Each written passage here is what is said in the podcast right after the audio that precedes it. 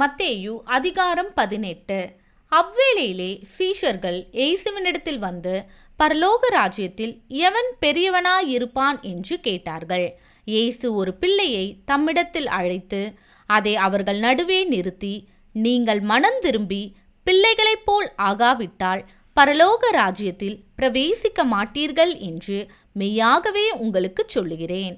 ஆகையால் இந்த பிள்ளையைப் போல தன்னை தாழ்த்துகிறவன் எவனோ அவனே பரலோக ராஜ்யத்தில் பெரியவனாயிருப்பான். இப்படிப்பட்ட ஒரு பிள்ளையை என் நாமத்து நிமித்தம் ஏற்றுக்கொள்ளுகிறவன் என்னை ஏற்றுக்கொள்ளுகிறான்.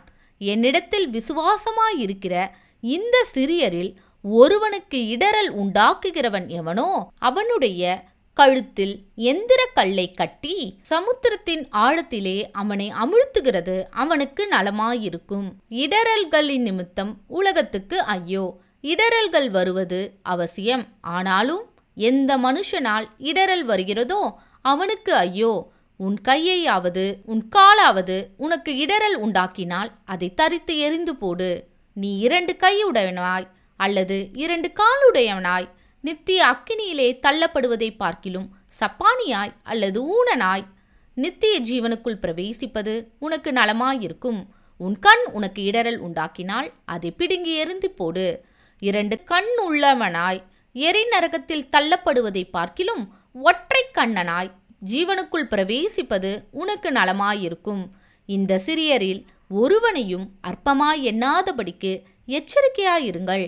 அவர்களுக்குரிய தேவ தூதர்கள் பரலோகத்திலே என் பரமபிதாவின் சமூகத்தை எப்போதும் தரிசிக்கிறார்கள் என்று உங்களுக்கு சொல்லுகிறேன். மனுஷகுமாரன் கெட்டுப்போனதை ரட்சிக்க வந்தார். உங்களுக்கு எப்படி தோன்றுகிறது? ஒரு மனுஷனுக்கு நூறு ஆடுகள் இருக்க? அவைகளில் ஒன்று சிதறிப்போனால் அவன் மற்ற தொன்னூற்றொன்பது ஆடுகளையும் மலைகளில் விட்டு போய் சிதறிப்போனதை தேடாமல் இருப்பானோ? அவன் அதை கண்டுபிடித்தால் சிதறிப்போகாத தொன்னூற்றொன்பது ஆடுகளை குறித்து சந்தோஷப்படுகிறதை பார்க்கிலும் அதை குறித்து அதிகமாய் சந்தோஷப்படுவான் என்று மெய்யாகவே உங்களுக்கு சொல்லுகிறேன்.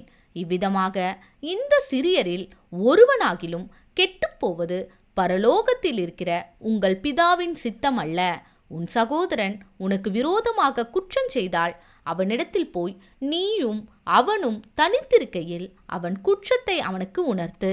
அவன் உனக்கு செவி கொடுத்தால் உன் சகோதரனை ஆதாயப்படுத்தி கொண்டாய். அவன் செவி கொடாமற் போனால் இரண்டு மூன்று சாட்சிகளுடைய வாக்கினாலே சங்கதிகள் எல்லாம் நிலை வரப்படும்படி இரண்டொருவரை உன்னுடனே கூட்டிக் கொண்டு போ. அவர்களுக்கும் அவன் செவி கொடாமற் போனால் அதை சபைக்கு தெரியப்படுத்து சபைக்கும் செவி கொடாதிருப்பானானால் அவன் உனக்கு அஞ்ஞானியைப் போலவும் ஆயக்காரனைப் போலவும் இருப்பானாக. பூலோகத்திலே நீங்கள் எவைகளை கட்டுவீர்களோ அவைகள் பரலோகத்திலும் கட்டப்பட்டிருக்கும். பூலோகத்திலே நீங்கள் எவைகளை கட்டவிழ்ப்பீர்களோ அவைகள் பரலோகத்திலும் கட்டவிழ்க்கப்பட்டிருக்கும். என்று மெய்யாகவே உங்களுக்கு சொல்லுகிறேன். அல்லாமலும் உங்களில் இரண்டு பேர் தாங்கள் வேண்டிக் கொள்ளப் போகிற எந்த காரியத்தை குறித்தாகிலும் பூமியிலே ஒருமனப்பட்டிருந்தால் பரலோகத்தில் இருக்கிற என் பிதாவினால் அது அவர்களுக்கு உண்டாகும் என்று உங்களுக்கு சொல்லுகிறேன். ஏனெனில் இரண்டு பேராவது மூன்று பேராவது என் நாமத்தினாலே எங்கே கூடியிருக்கிறார்களோ அங்கே அவர்கள் நடுவிலே இருக்கிறேன் என்றார். அப்பொழுது பேதுரு அவரிடத்தில் வந்து ஆண்டவரே என் சகோதரன் எனக்கு விரோதமாய் குற்றம் செய்து வந்தால் நான் எத்தனை தரம் மன்னிக்க வேண்டும்? ஏழு தரம் மட்டுமோ? என்று கேட்டான். அதற்கு இயேசு ஏழு தரம் மாத்திரம் அல்ல ஏழு எழுபது தரம் மட்டும் என்று உனக்கு சொல்லுகிறேன். எப்படியெனில் பரலோக ராஜ்யம் தன் ஊழியக்காரரிடத்தில் கணக்கு பார்க்க வேண்டும் என்றிருந்த ஒரு ராஜாவுக்கு ஒப்பாயிருக்கிறது. அவன் கணக்கு பார்க்க தொடங்கினபோது பதினாயிரம் தாளந்து கடன்பட்டவன் ஒருவனை அவனுக்கு முன்பாக கொண்டு வந்தார்கள். கடனை தீர்க்க அவனுக்கு நிர்வாகம் இல்லாதபடியால் அவனுடைய ஆண்டவன் அவனையும் அவன் பெண் ஜாதி பிள்ளைகளையும் அவனுக்கு உண்டான எல்லாவற்றையும் விற்று கடனை தீர்க்கும்படி கட்டளையிட்டான். அப்பொழுது அந்த ஊழியக்காரன் தாழ விழுந்து வணங்கி ஆண்டவனே என்னிடத்தில் பொறுமையாயிரும். எல்லாவற்றையும் உமக்கு கொடுத்து தீர்க்கிறேன் என்றான். அந்த ஊழியக்காரனுடைய ஆண்டவன் மனதிறங்கி அவனை விடுதலை பண்ணி கடனையும் அவனுக்கு மன்னித்து விட்டான். அப்படி இருக்க அந்த ஊழியக்காரன் புறப்பட்டு போகையில் தன்னிடத்தில் நூறு வெள்ளிப்பணம் கடன் பட்டிருந்தவனாகிய தன் உடன் வேலைக்காரரில் ஒருவனை கண்டு அவனை பிடித்து தொண்டையை நெரித்து நீ பட்ட கடனை எனக்கு கொடுத்து தீர்க்க வேண்டும் என்றான். அப்பொழுது அவனுடைய உடன் வேலைக்காரன் அவன் காலிலே விழுந்து என்னிடத்தில் பொறுமையாயிரும் எல்லாவற்றையும் உமக்கு கொடுத்து தீர்க்கிறேன் என்று அவனை வேண்டிக் கொண்டான். அவனோ சம்மதியாமல் போய் அவன் பட்ட கடனை கொடுத்து தீர்க்கும் அளவும் அவனை காவலில் போடுவித்தான்.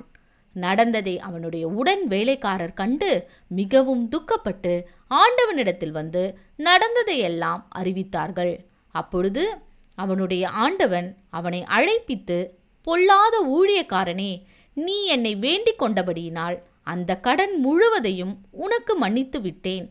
நான் உனக்கு இறங்கினது போல நீயும் உன் உடன் வேலைக்காரனுக்கு இறங்க வேண்டாமோ? என்று சொல்லி அவனுடைய ஆண்டவன் கோபமடைந்து அவன் பட்ட கடனையெல்லாம் தனக்கு கொடுத்து தீர்க்கும் அளவும் உபாதிக்கிறவர்களிடத்தில் அவனை ஒப்பு கொடுத்தான் நீங்களும் அவனவன் தன் சகோதரன் செய்த தப்பிதங்களை மனப்பூர்வமாய் மன்னியாமற் போனால் என் பரமபிதாவும் உங்களுக்கு இப்படியே செய்வார் என்றார்.